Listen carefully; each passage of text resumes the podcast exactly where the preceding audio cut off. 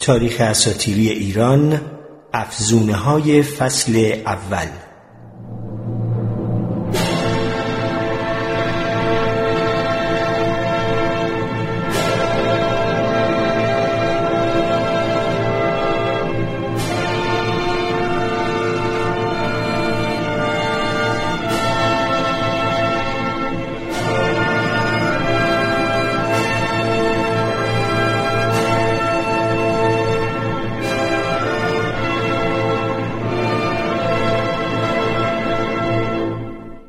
بر شما. دوستان خوبم در کانال خانش کتاب برای انسان خردمند. از اونجایی که کتاب تاریخ اساطیری ایران نوشته خانم دکتر جالی آموزگار که خانشش رو شروع کردم و فصل اولیش رو احتمالا گوش دادید در کانال. کتاب بسیار فشرده و کم حجمی هست. این کتاب حدودا 80 صفحه است. و جزو کتاب های درسی هم بوده. تا اونجایی که می‌دونم در رشته فرهنگ و زبان های باستانی فکر می‌کنم یکی از کتاب های درسی هست. به همین دلیل تصمیم گرفتم که برای هر فصل از این کتاب که می‌خونم و در کانال قرار میدم یک فایل اضافی تحت عنوان حالا الحاقیات مثلا. اطلاعات اضافه و مطالب و نکاتی رو که به ذهنم می‌رسه می‌تونه برای درک بیشتر مطالب همون فصل کمک بکنه و جذابترش بکنه براتون اینجا داشته باشم و اولین فایل توضیحات اضافی کتاب تاریخ اساطیری ایران رو اینجا شروع می‌کنیم. خب فصل اول کلیات هست و با واژه استوره شروع میشه. این رو من توی فایل گاه شماری ایرانی خیلی مفصل راجع به اینکه استوره از کجا گرفته شده چرا با ته دستدار نوشته میشه چرا بهتره که با ته دستدار نوشته نشه و همه اینها رو توضیح دادم. یه مختصری حالا اگر الان بخوام بگم این که اولا دیگر ما می‌دونیم که استوره واژه عربی نیست و اون چیزی هم که در قرآن دوبار ذکر شده اساطیر الاولین شاید واقعا ارتباط معنایی با این استوره نداشته باشه و جمع استوره هم نیست در این معنا. و اسطوره یک واژه هند اروپایی الان از همین ریشه ما استوری، هیستوری، ایستواق و نظایر این رو در تمام زبانهای شاخه لاتین داریم.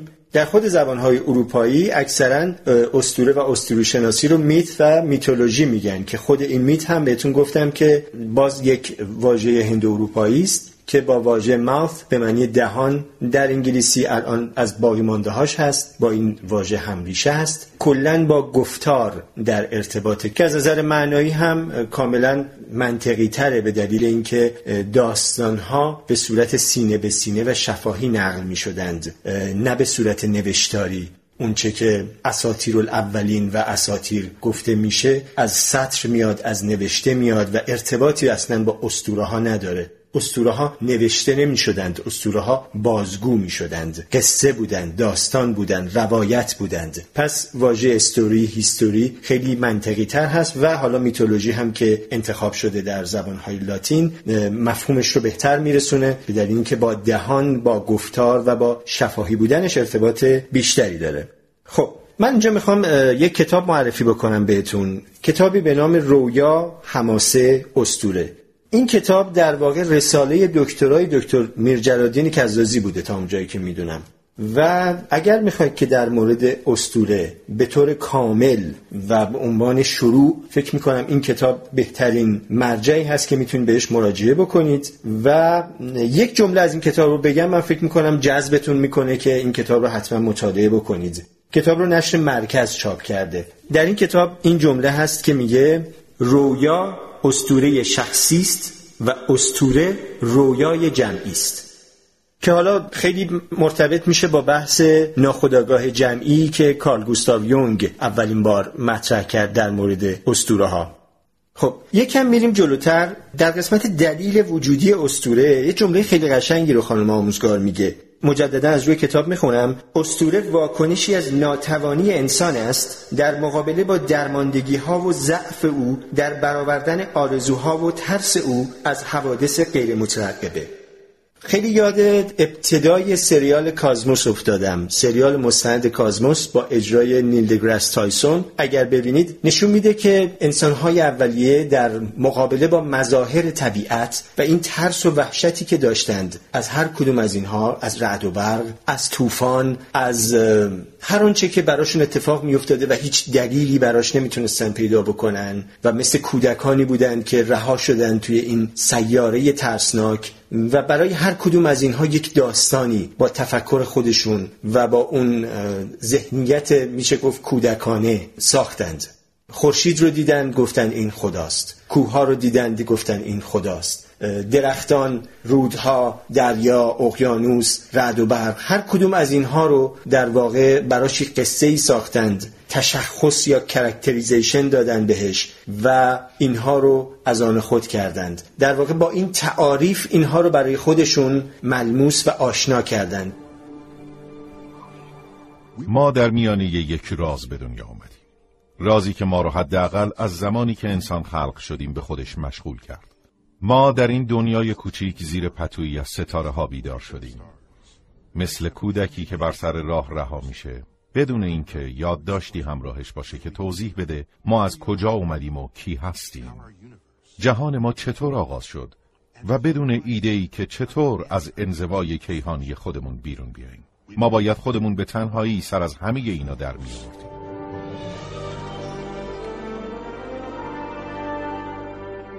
بهترین توشه ای که برای این کار داشتیم هوش ما بود. به خصوص توانایی ویژه برای تشخیص الگوها که در طول میلیون ها سال تکامل کاملتر و دقیق تر شده بود. اونایی که در تشخیص شکار و شکارچی تر بودن می‌تونستن گیاهان سمی رو از گیاهان مغذی تشخیص بدن. اونا شانس بیشتری برای زندگی داشتن، باقی میموندن و اون جنهایی رو که در توانایی تشخیص الگوها نقش داشتن و منتقل می‌کردن.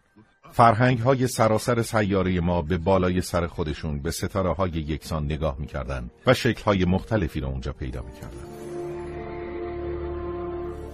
ترس از ناشناخته ها در ما خیلی خیلی نهادین است در حافظه ژنتیک ما وجود داره بنابراین اگر بیایم یک چیزی رو از ناشناخته به شناخته تبدیل بکنیم خود به خود ترسمون ازش میریزه. باهاش می‌تونیم ارتباط بگیریم. می‌تونیم بشناسیمش. بنابراین این یکی از دلایلی بوده که اسطوره ها ساخته شدند. داستانهایی درباره مظاهر طبیعت که سینه به سینه نقل شد و خب درست مثل درخت فرگشتی موجودات این اسطوره ها هم هی فرگشت پیدا کردند در طول سالها در طول هزاره ها و همینطور از قومی به قوم دیگر منتقل شدند از زمانی به زمان دیگر و از مکانی به مکان دیگر.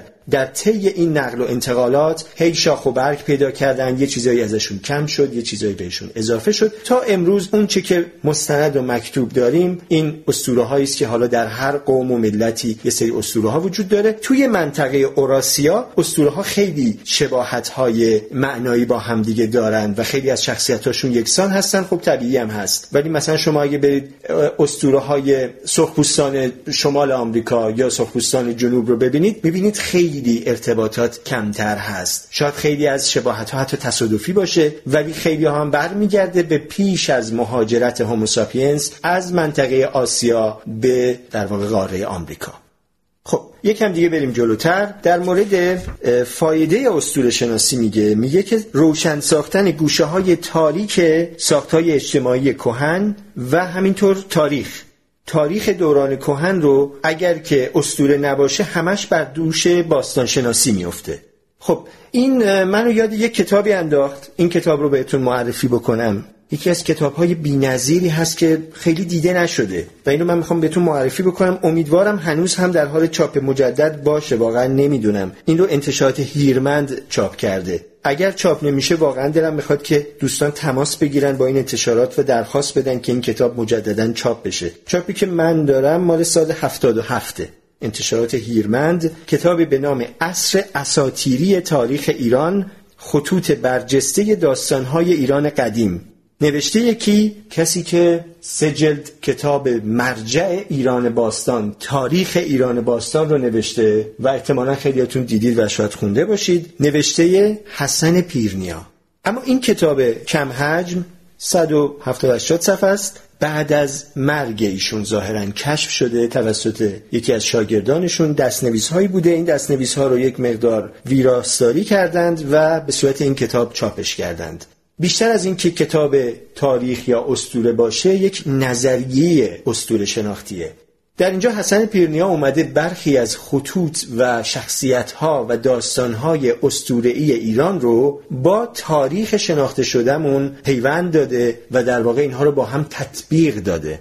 برای مثال کیخسرو رو با کوروش یکسان دونسته. و اگرم بررسی بکنید ببینید که بله خیلی از بخش های این دوتا داستان یکسان هستند. حالا اگر من به صورت یک جدولی بخوام براتون بگم که چیا رو با چی یکی کرده که کنجکاوتون بکنه حتما برید بخونید. ببینید ما یه سری پادشاهان استورهی داریم که حالا اسمشون در شاهنامه هم اومده. ما بیشتر از طریق شاهنامه آشنا هستیم با نام این پادشاهان ولی نمی‌دونیم مال چه زمانی هستند. تصور بر اینه که اینها مال بسیار پیشتر از پارس ها و ماد ها و هخامنشی ها و اینها باشند. به هر حال ما در مورد هخامنشی ها از کوروش به بعد اطلاعاتمون نسبتا خوبه. به دلیل اینکه کتیبه ها وجود دارند. خط میخی ایران باستان هست و تقریبا می‌دونیم روال رو پادشاهانشون کیا بودند. اما در یک زمانی فراموش شده و تاریخ ها همینطور روایات شفاهی شده. حالا فردوسی به یک سرشون دست پیدا کرده از طریق خدای نامه و شاهنامه رو نوشته و بعد سالهای سال میگذره تا در دوران پهلوی ها در واقع میان یک سری از اینها رو دوباره ترجمه می‌کنن خط میخی ایران باستان رو کتیبه ها رو ترجمه می‌کنند و خیلی از نقاط مبهم و تاریک تاریخ ما کشف میشه. اما هنوز در مورد خیلی از شخصیت ها چیز زیادی نمی‌دونیم و تصور بر اینه که اینها مال دوره پیش از تاریخ هستند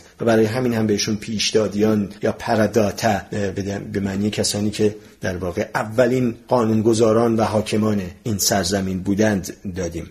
کیقوباد مثلا یکی از شخصیت های استورهی هست که این رو پیرنیا در این کتاب با چیشپش و هوخشتره یکسان دونسته. کیکاووس رو با کبوجیه کیخسرو رو با کوروش. البته بگم ما دو تا کبوجیه داریم. یکی پدر کوروشی است که می‌شناسیم تحت عنوان کوروش بزرگ هخامنشی که البته خودش کوروش دوم هست به نوعی. و یکی هم کبوجیه پسر کوروش بزرگ. لهراسپ رو با داریوش و گومات البته گشتاسپ رو با ویشتاسپ که از نظر زبان شناختی هم یکی هستند بهمن رو با اردشیر همای رو با سمیرامیس داراب رو با داریوش دوم و دارا رو با داریوش سوم. یکسان دونسته در این کتاب و دلایلش رو هم اوورده. اگر این کتاب به دستتون رسید حتما مطالعه بکنید. کتاب جالب و ناشناخته ای هست. خب بریم به سراغ منابع اساطیر ایران. اول از منابع هندی نام می‌بره و از وداها. وداها خب کتاب های کهن هندی هستند. از نظر زبانی گاته ها یا گات ها زبانش بسیار بسیار نزدیک به ودا هست. اینها همه شاخه از سانسکریت هستند. یا در واقع حتی میشه گفت سانسکریت شاخه از این هاست. چون اینها زبان های بسیار کهنی هستند. توی فایل گاه شماری هم خدمتون گفتم. یک نظریه وجود داره. حالا کاملا اثبات شده هم نیست اما از نظر زبانشناسی منطقی به نظر می‌رسه. اونم اینه که برخی از واژه های گاته ها کهنتر از واژه های وداها هستند. بنابراین به احتمال زیاد گاته ها قدیمی تر از ودا هاست ما زمان وداها رو تقریبا می‌دونیم پس می‌تونیم زمان گاته ها رو یک مقدار ببریم به قبل از اون. البته در مورد اینکه اینها سروده های خود شخص زرتشت باشند زرتشتی که به عنوان پیامبر یک دین ما امروز میشناسیمش این یه مقدار جای ابهام داره. باز براتون گفتم توی اون فایل که در مورد تاریخ و ماهیت وجودی زرتشت اختلاف نظر بسیاره. ما یک تاریخ استاندارد داریم که شما اگر الان ویکیپدیا هم نگاه کنید حدودا مثلا میگه زرتشت پیامبری مربوط به 2600 سال پیش به دلیل اینکه احتمالا به خاطر داستان اینکه زرتشت در دربار ویشتاس وارد میشه ویشتاس رو با گشتاس یکی دونستن ما یه دونه گشتاس تو تاریخ شناسایی کردیم اونم پدر داریوش هخامنشیه و گفتن احتمالا میشه مال همون 2500 سال پیش اما موضوع پیچیده تر از این حرف. یه کتابی رو بهتون معرفی می‌کنم به نام دیدی نو از دینی کهن. فلسفه زرتشت دکتر فرهنگ مهر. این کتاب رو انتشارات جامی منتشر کرده. کتابی که من دارم چاپ سومش هست مال 1378 به احتمال زیاد این کتاب همچنان در حال تجدید چاپ باشه اگر دوست داشته باشید. صفحه 115 از این کتاب در مورد زمان زادگاه و خاندان زرتشته. در اینجا میاد نظریه های مختلف در مورد زمان زرتشت رو بررسی می‌کنه. یکی از مهمتریناش گفته افلاتونه که در یکی از کتابهاش گفته که زرتوش در حدود 6000 سال پیش از افلاتون در واقع زندگی می‌کرده. یعنی زرتوش رو یک شخصیتی مربوط به 6000 سال پیش معرفی کرده. با این حساب زمان زرتوش میشه یه چیزی حول و حوش 8000 سال پیش. یه رساله دیگه اینه مثلا نوشته شده باز توی این کتاب در موردش اومده که تاریخ زرتشت رو 6000 سال پیش از یورش خشایارشا به یونان ذکر می‌کنه که اومده خیلی دقیق تر حساب کرده. گفته زرتشت میشه 6480 پیش از میلاد. یعنی حدودا همون باز 8000 8500 سال پیش. حالا یکی دیگه اومده 6410 سال پیش از میلاد محاسبه کرده. یک نفر 7000 سال پیش از مسیح یعنی باز میشه حدود 9000 سال پیش. یک نفر دیگه 6100 سال پیش از میلاد محاسبه کرده و حالا نظریه های مختلفی که توی این چند صفحه از صفحه 115 به بعد توی این کتاب اومده. باز یه نفر دیگه اومده محاسبات نجومی کرده بر اساس گاته ها و وده ها و اینها و حالا یه نتیجه گیری هایی کرده و بر اساس اون گفته که یه چیزی بین 1300 تا 6000 سال پیش از میلاد مسیح که حالا خیلی بازه بزرگی هست. به حال یعنی می‌خوام بگم که اصلا نمی‌دونیم واقعا زرتشت کی بوده کجا بوده و مال چه زمانی بوده. ولی نکته خیلی جالبی که داره یکی از اینها اومده زرتوش رو در عصر برونز معرفی کرده. به دلیل واجه ها و اشاراتی که در گاته ها شده اگر گاته ها دقیقا سروده های زرتوش باشه چون گفتم این هم خودش محل شک هست و منصوب به زرتشته. اگر اینطور باشه در عصر برونز خب زمانش مشخصه تقریبا البته اون هم باز اختلاف نظر هست بین دانشمندان و مربوط به اون زمان میشه.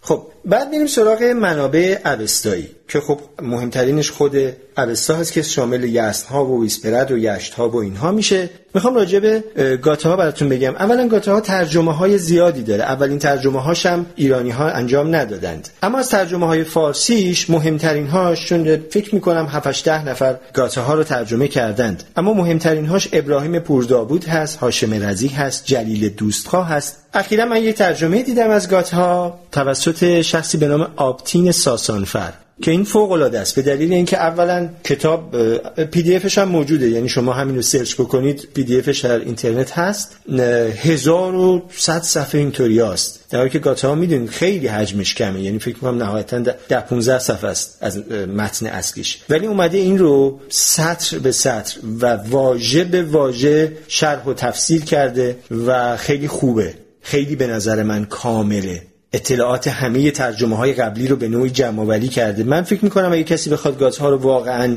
بخونه و متوجه بشه بهترین ترجمه در حال حاضر ما همین جناب ساسانفر هست. حالا PDF ش رو ممکن تو کانالم بذارم ولی خیلی ساده است همین توی گوگل search بکنید تحت همین عنوان میاد. اما خود گات ها اصلا یعنی چی؟ من گات این ت نیست در واقع TH ه ث سه سه نقطه است یا همون TH انگلیسیه که بعد شده گاسه گاس و بعد شده گاه. قبلا براتون گفتم دیگه. سین سه و ه این دو واژ خیلی به هم در روند زبانشناسی در تاریخ زبانشناسی به هم زیاد تبدیل میشن. مثل مثلا ویناس که شده گناه مثل سند که شده هند آسن که شده آهن و غیره. حالا اینجا هم گاثه به گاه تبدیل شده نهایتا. گاه در واقع به معنی سروده به معنی آهنگه. به دلیل اینکه اینها سروده ها هستند یعنی نوع اولیه ای از شعر هستند. خیلی هم شبیه به شعر نیماییه. یعنی وزن داره یک نوع وزن درونی داره طول سطرها اما متفاوتند در جاهای قافیه داره. خیلی شبیه شعر نیماییه. از این واژه گاه حالا اگه براتون بگم یه مرتبه چراغش روشن میشه که این از کجا اومده. حتما توی اصطلاح موسیقی ایرانی شنیدید. سگاه چارگاه. تنها واژه‌ای که در واقع باقی مونده برامون تحت این عنوان گاه همین سگاه و چارگاهی هست که در موسیقی ایرانی داریم در دستگاه های موسیقی ایرانی. بنابراین گاث ها یا گاه ها به دلیل اینکه سخت بوده تلفظ گاه ها شده گاهان. بنابراین می‌بینید که بعضی جاها کتاب گاث ها رو گاهان هم می نویسند به این دلیل هست. چون ما در فارسی هم با ها جمع میبندیم واژه ها رو هم با الف و نون. چون دیدن گاه ها تلفظش سخت هست گاهی اوقات گاهان هم گفتن. خب بعد میاد از منابع مانوی خیلی کوتاه در حد سه چهار خط راجع به منابع مانوی صحبت می‌کنه اما هیچ توضیحی نمیده. من نمی‌خوام داستان مانی رو براتون بگم به دلیل اینکه شما یه search گوگل بکنید مانی همون اطلاعاتی که تو ویکیپدیا هم هست کافی و کامله به نظر من. راجع به این شخصیت تاریخی مانی کی بوده از کجا اومده چه اتفاقی براش میفته چه بلایی به سرش میاد و اینها هست. اما خیلی خلاصه فقط برای اینکه سرنخا رو بهتون بدم که اگه علاقه مند بودید برید و search بکنید خدمتتون بگم که مانی در واقع یک شخصیتی بوده یک حکیمی یا حالا یک فیلسوفی بوده که میاد یک ترکیبی می‌کنه از دین زرتشتی با دین بودایی و با مسیحیت. این ستا رو در هم ادغام می‌کنه و یک در واقع شریعتی رو به وجود میاره. یه سری هم کتاب داشته که معروف ترینشون همون کتاب ارژنگه که یک کتاب مصور احتمالا شنیدید. مانی در زمان ساسانیان بوده. زمان شاپور یکم به دلیل اینکه برادر شاپور یکم به دین مانی علاقه من میشه و در واقع گرایش پیدا می‌کنه شاپور یکم احترام می‌ذاره به مانی. بهش اجازه تبلیغ دین خودش رو میده. اما خب شما می‌دونید در دوران ساسانی موبدان زرتشتی قدرت داشتند. دین و سیاست از هم جدا نبودند در دوران ساسانی و موبدان در دربار ساسانی رفت آمد داشتند. و خب هی میان بدگویی می‌کنند احساس وحشت می‌کنند از اینکه پیروان مانی داشتند زیاد می‌شدند. نهایتا در دوران شاهپور یکم کاری نمی‌تونن بکنند و پیروان مانی بسیار زیاد میشن. نه تنها در ایران بلکه حتی در هند و چین اگر اشتباه نکنم. نهایتا در دوران بهرام یکم مانی رو زندانی می‌کنن. بیشتر هم به تحریک موبدی به نام کرتیر. این موبد خیلی معروفه نامش به دلیل اینکه کتیبه ای هم ازش موجود هست.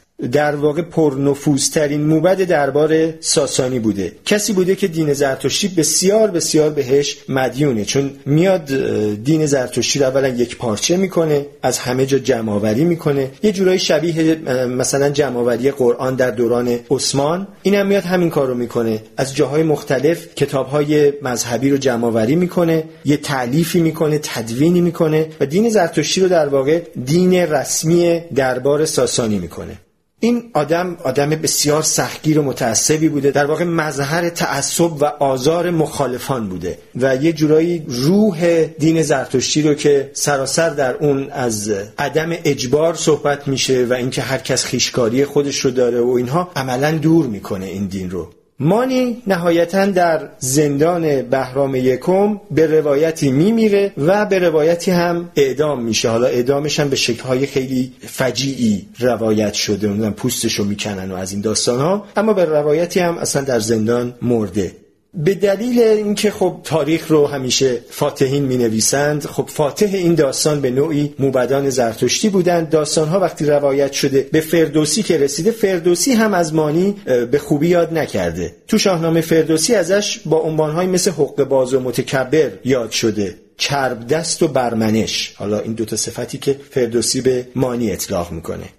گفتم براتون در دوران ساسانی به دلیل اینکه موبدان بسیار قدرت گرفته بودند مسیر این دین رو در واقع تغییر دادن. حتی میشه گفت شاید حکمت زرتشتی خیلی هم دین نبوده و در دوران ساسانی تبدیل به یک دین شد به یک شریعت شد و متاسفانه پر از خرافه هم کردند. خود زرتشتی ها الان اعلام براعت می‌کنند از خیلی از کتاب هاشون مثل وندیداد که درسترش ویدیوداد هست یعنی قانون دیو شکن وندیداد پر از خرافه است. اصلا با بینشی که از زرتشت سراغ داریم هماهنگی نداره. یا کتاب های مثل صد در نصر یا درسترش صد در نصر یا صد در بندهشت. اینها کتاب هایی هستن که در اون دوران نوشته شدند و حتی در دوران های اسلامی هم یه سری کتاب ها داریم که موبدان نوشتن و اینها دیگه واقعا نمیشه بهشون هیچ استنادی کرد. از اون حکمت و فلسفه ای که ما از زرتشت سراغ داریم بسیار بسیار فاصله دارند. سرشار از خرافه ها هستند. سرشار از قوانین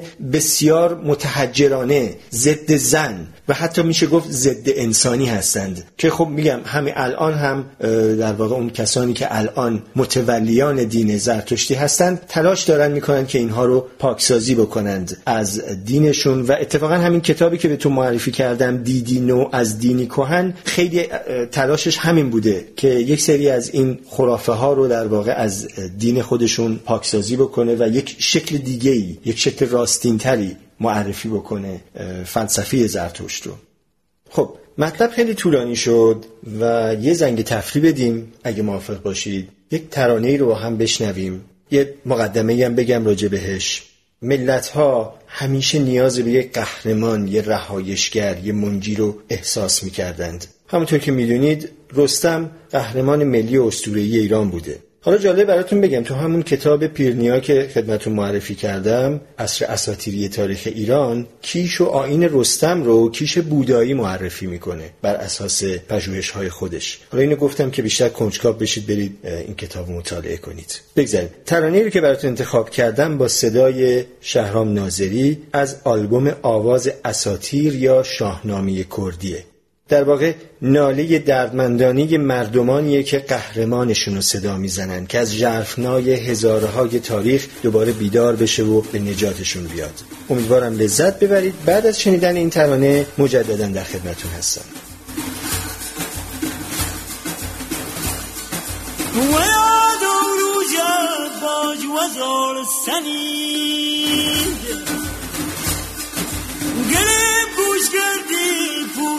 بار کنید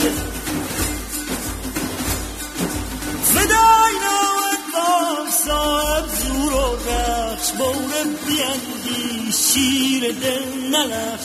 رو سر.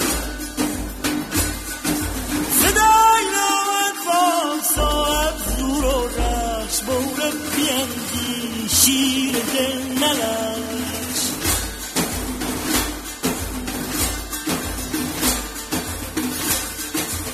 بوس بور رزم پوشن نور. ران به نیر کار رخش تکاور عشق را میدان کردن بند و سوز مپرسو حوال پیلت روسن عشق پوس را میدان کردن و سوز مبرسو هوای پیلتن روزم روزم ریزه نخو و ریزه نخو ای وقت خواهم و ریزه نخو ای وقت خوابم وقت داوان داو افراسیاب روسم. وقت داوان داو افراسیاب.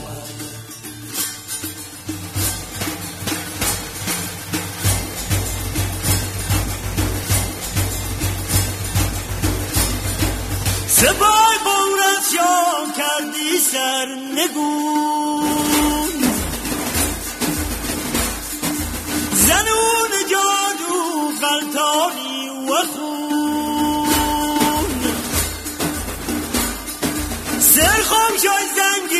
شای تنزیل سوار. بیش و سپاسانش کردی تار و مار رو سر سرخم شای زنگی شای تنزیل سوار. بیش و سپاسانش کردی تار و مار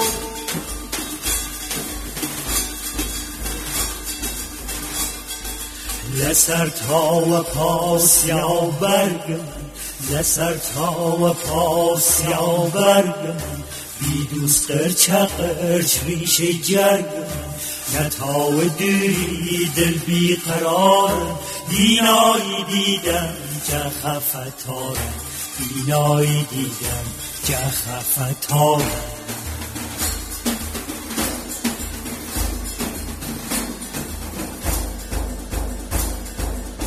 بوسم و فدای رش گلگونه. سرم و سرگم تیر پرخونه.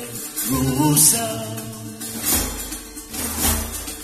ایرانی تنیا و توش هنوزی رای امیدشان مکرنایی روسم روسم فدای روسم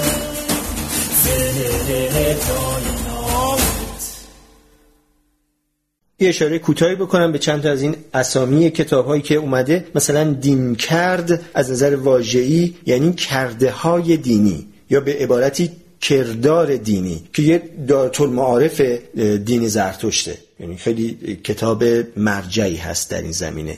یا زادسپرم اگر به نظرتون عجیب و غریب میاد البته من ریشش رو پیدا نکردم واقعا اما نام موبدیه که نویسنده این کتابه یعنی گزیده های زادسپرم زادسپرم اسمه اسم اون موبدیه که این کتاب رو نوشته. بندهشن رو براتون گفتم خب کتاب استوره آفرینش ایرانیه بن که همون بن ریشه است پایه است و دهشن در واقع به معنی آفرینشه یعنی آفرینش اولیه. یا مثلا هر کتابی دیدید اگر تحت عنوان دادستان این داد به معنی داوری و حکم هست. که حالا مثلا دیدید توی متون متأخرتر گفته میشه داد من بستان. یعنی عدالت رو جاری کن و حکم بده و انصاف رو در مورد من رعایت کن. این داد به معنی حکمه. پس دادستان میشه کتاب احکام. هر جا دیدید مثلا کتابی دارن دادستان دینیک به معنی احکام دینی هست. یک کتاب خیلی مهمی هم که وجود داره در منابع زرتشتی زند و هومنیست هست. و هومنیست که خب و هومن رو براتون تعریفش رو گفتم توی فایل گاهنامه. و هومنیست در واقع در ستایش و هومن هست. اون زند که اولش اومده زند در واقع به معنی تفسیره. زمانی که متون اوستایی رسید به دوران ساسانی و بعد از اون به دلیل اینکه خیلی از اینها واجه های فراموش شده بودند و معناش رو درک نمی کردن اومدن در اینها تفسیرهایی نوشتند. این تفسیرها رو بهش میگن زند که زند و هومنیست یکی از این زندها هست. و مهمترین ترجمه که از این کتاب موجوده ترجمه صادق هدایته. بسیار ترجمه خوبیه و تفسیر خوبیه و همونطور که خدمتون گفتم مکاشفات یوحنا در کتاب عهد جدید به نوعی کپی برداری شده از همین هست. چون داستانهای آخر زمان رو بیان می‌کنه در یک بخشش. و اتفاقاتی که قرار است در اون سه هزاره آخر بیفته رو در این کتاب داستانوار بیان می‌کنه. و اما برسیم به شاهنامه. راجع به شاهنامه صحبت زیاد شده. من نمی‌خوام اصلا راجع به شاهنامه هیچ چیزی بگم. جز اینکه یک کتاب بهتون معرفی بکنم. می‌دونم که شاهنامه خوندن برای هممون سخته. هرچند متن متن بسیار ساده اما به خاطر حجم سنگینش مطمئنم خیلی از شما شروع کردید شاهنامه رو بخونید. به نام خداوند جان و خرد که از این برتر اندیشه بر نگذرد یه چند صفحه رفتید جلو رهاش کردید. خب ما خیلی کم عادت داریم به خوندن شعر به این شکل در قدیم به دلیل اینکه شعرها روایت می شدن شفاهی حفظ می شدن آدم ها وقت داشتن برای حفظ کردن همچین چیزایی بهتر باقی میموند. اصلا خیلی از نصرها رو به نظم تبدیل می‌کردن برای اینکه توی روایت شفاهی باقی بمونه. چون می‌دونستن که کتاب ها سوخته میشن کتاب ها از بین میرن اطمینانی بهشون نیست. میومدن اینها رو به نظم تبدیل می‌کردن که در روایات شفاهی و سینه به سینه باقی بمونند. هدف فردوسی هم از به نظم کشیدن خدای نامه همین بود. برای اینکه باقی بمونه در خاطره ایرانیان باقی بمونه که خب به هدفش هم رسیده. اما از اونجایی که خب انسان امروز و ما, ما ایرانیان امروز خیلی برامون شاید سخت باشه شعر خوندن حتی شعر ساده مثل شعر فردوسی هم ممکنه برامون سخت باشه. دکتر میرجلالدین کزازی کارمون رو راحت کرده. یک کتابی. اخیرا اخیرا که میگم اجازه بدید ببینم مال چه سالیه. سال 91 یک. کتابی رو به چاپ رسونده به نام دفتر دانایی و داد بازنوشت شاهنامه. کل شاهنامه رو با یک متن ساده اومده به نصر تبدیل کرده. یعنی دوباره از نظم به نصر تبدیل کرده دکتر کزازی. و خیلی متن ساده ایه با اینکه معمولا دکتر کزازی معروف به اینکه متنش هم مثل گفتارش یه مقدار دشواره برای ماها که عادت نداریم اما خیلی متن ساده و سرراستی داره و من برای مثال یه چند خطیش رو براتون می‌خونم ببین چقدر ساده است. مثلا داستان کیومرس که یکی از اولین شخصیت هایی هست که در شاهنامه ازش یاد میشه. ببینید متن چقدر ساده است. به جایی که اون شعر رو حالا بخونید به خودتون سختی بدید که البته اون لازم خوندنش اما متاسفانه چون در دنیای امروز کسی وقت خوندن شعر رو نداره حداقل این متن رو می‌تونید این کتاب رو. البته کتاب کم حجم نیست حدود 700 صفحه است ولی این 700 صفحه خوندنش راحته. ببینید مثلا کیومرس. پژوهنده نامه باستان که داستانهای پهلوانان و پادشاهان را باز می‌گوید چنین گفته است که کیومرس نخستین شاه بود و او بود که آین تخت و کلاه را به جهان آورد. در آن هنگام که خورشید به باره بره درآمد و بهار فرا رسید و جهان زیبا و جوان و فرمند شد کیومرس فرمانروای جهان گردید. نخست در کوه کاشانه گزید و پلنگینه پوشید. او سی سال شاه بود. ببینید خیلی ساده. متن به همین سادگی تا پایان شاهنامه رو در یک جلد کتاب شما می‌تونید مطالعه بکنید و حداقلش این باشه که خیلی داستانهای شاهنامه براتون ناآشنا نباشه. حداقل بتونید ادعا بکنید که یک بار شاهنامه رو به این شکل مطالعه کردید. حداقل اگر شعرش رو نمی‌خونید. من فکر می‌کنم که یه لغمه آماده ای هست که دکتر میرجلالدین کزازی با توجه به اینکه دهه هاست داره شاهنامه رو هضم می‌کنه این لغمه آماده رو در اختیار ما قرار داده. دفتر داد و دانایی بازنوشت شاهنامه انتشارات معین چاپش کرده. اما اگه خیلی دوست داشته باشید که در مورد ریزترین جزئیات واژه به واژه شاهنامه مطلب بدونید مجموعه نه جلدی نامه باستان نوشته همین آقای دکتر میر جلالدین کزازی که سطر به سطر و واژه به واژه شاهنامه رو تفسیر کرده و مهمترین کاری که انجام داده اینه که تمام نسخه های موجود شاهنامه رو در کنار هم قرار داده مقابله کرده و اونی که تشخیص داده بر اساس کارشناسی خودش که این احتمال قوی تر نوشته خود ابوالقاسم فردوسی هست رو در واقع قرار داده توی این کتاب. به دلیل اینکه شما می‌دونید کتاب ها نسخه برداری می شدند و بسیاری از نسخه برداران متاسفانه شیطنت هایی می گاهی اوقات یک مصرعی یک بیتی از خودشون اضافه می کردند گاهی اوقات یه چیزی رو بر اساس سلیقه خودشون حذف می کردند واژه ها رو عوض می کردند یا از کم سوادیشون واژه‌ای رو به واژه دیگه تبدیل می کردند همه اینها رو دکتر کزازی اومده کارشناسی کرده. فکر می‌کنم یه چیزی هلوهوش 16 سال روی این پروژه وقت گذاشت و این نه جلد کتاب ثمره این در واقع پژوهش و کارشناسی ایشون هست. بریم جلوتر. یه اشاره می‌کنه خانم آموزگار به طبقات سگانی جامعه هند اروپایی. ببینید از کجا شروع شد؟ اصلا طبقه بندی و سلسله مراتب در جامعه و اینکه طبقات بالاتر طبقات پایینتر این از زمانی شروع شد که در واقع وارد عصر کشاورزی شدیم. تا زمانی که ما ده ها هزار سال شکارگر خوراکچو بودیم اصلا مالکیت شخصی معنی نداشته.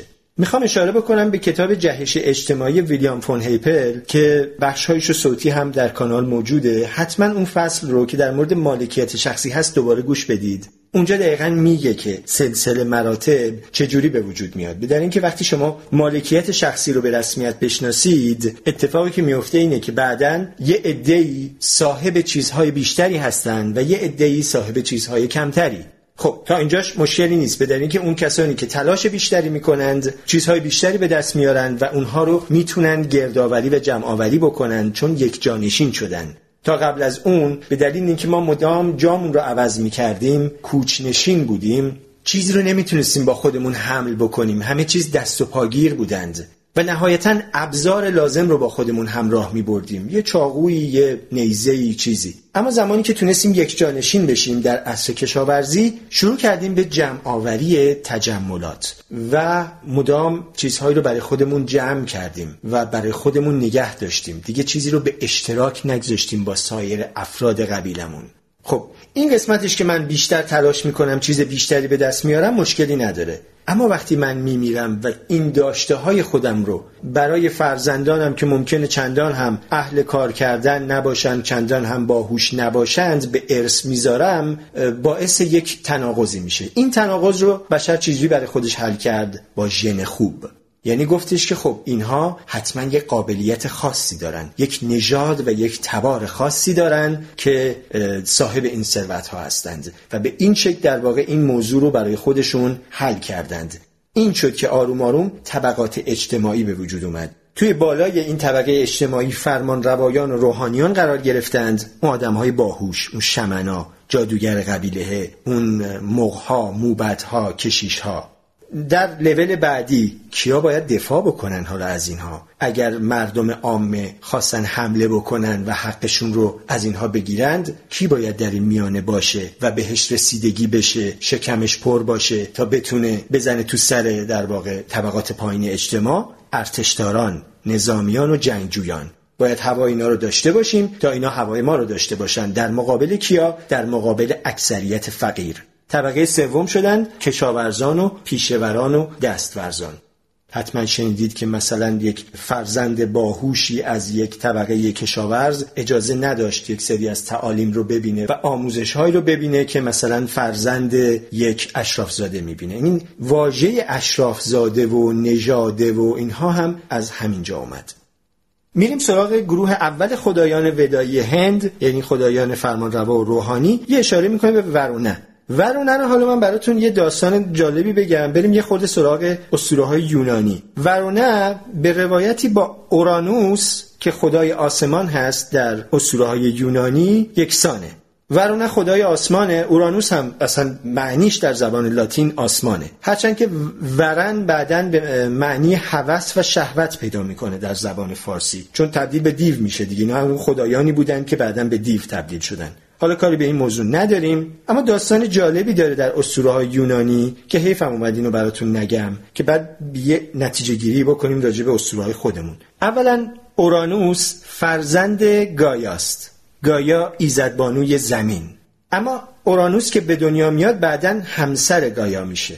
یعنی هم فرزندشه و بعد همسر گایاست. از آمیزش این زمین و آسمان این خیلی فرمول رایجیه تو استوره ها پسران آسمان با دختران زمین وصلت می‌کنند. عین جمله که در فکر می‌کنم در سفر آفرینش باشه توی اولد تستامنت عهد عتیق از این آمیزش موجودات عجیب و غریبی به وجود میان. تایتان ها هستن سیکلوب ها هستن همون قول های تکچش و یه سری قول و جک و جونور به وجود میان. منتها اورانوس از بچه هاش متنفره. اونا رو توی یه جایی به اسم تارتاروس ظاهرا نگهداری می‌کرده که یه چیزی شبیه همون دوزخ ماست.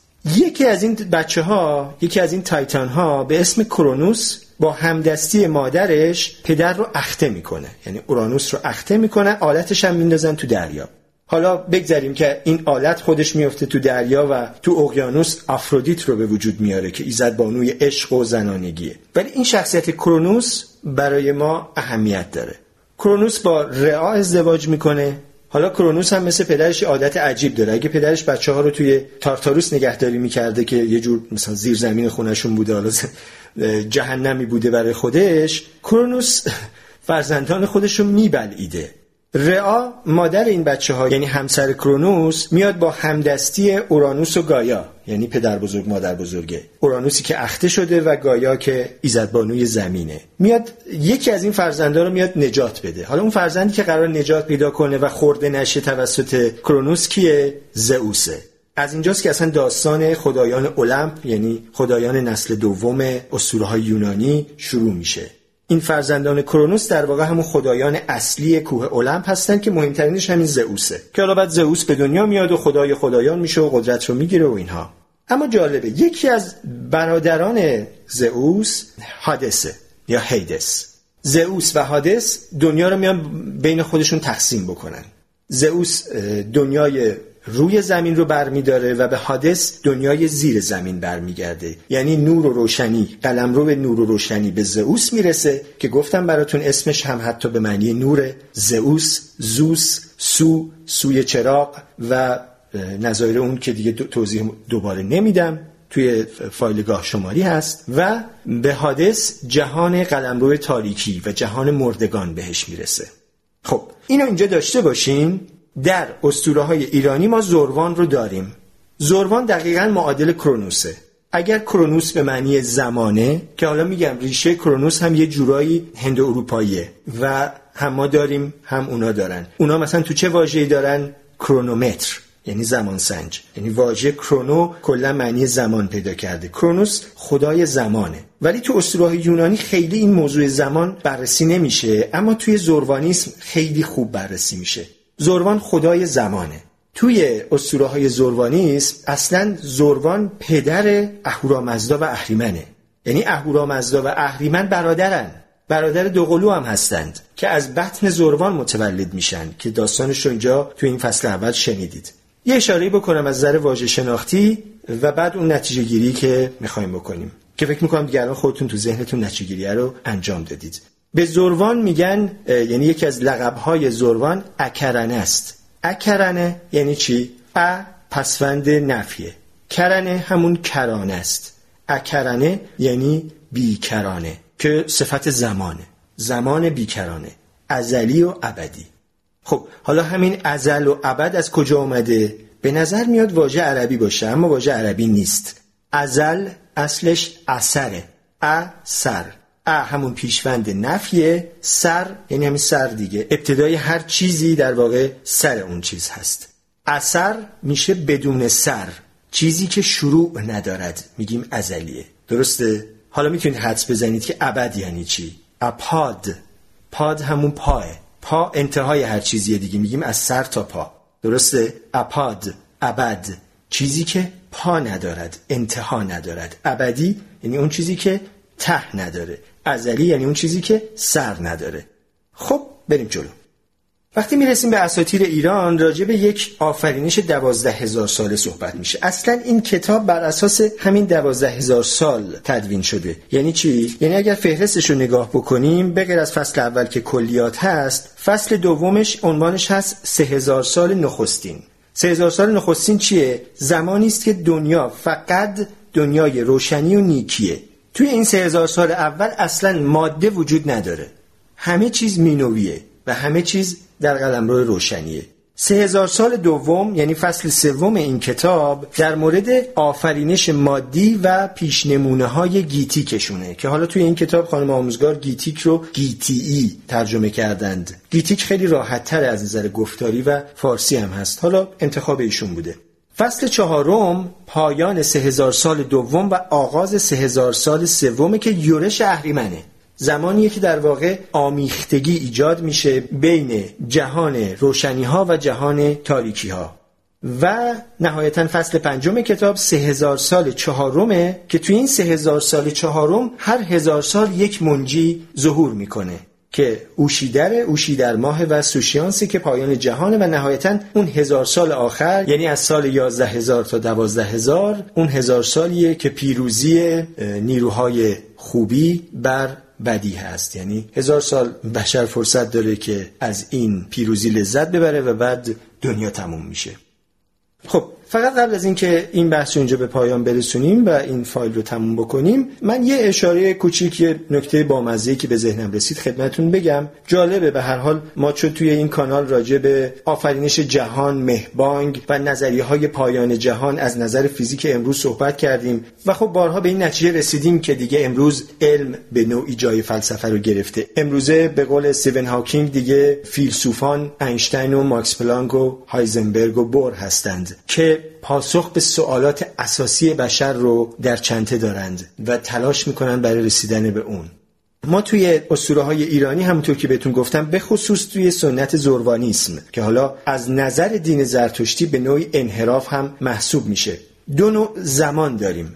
یکی زمان ازلی و ابدیه همون زمان بیکرانه اکرانه که همون زروانه و یکی یه زمان دوازده هزار ساله که تعریفشو کردیم. این دوتا زمان آدم رو یاد چی میندازه؟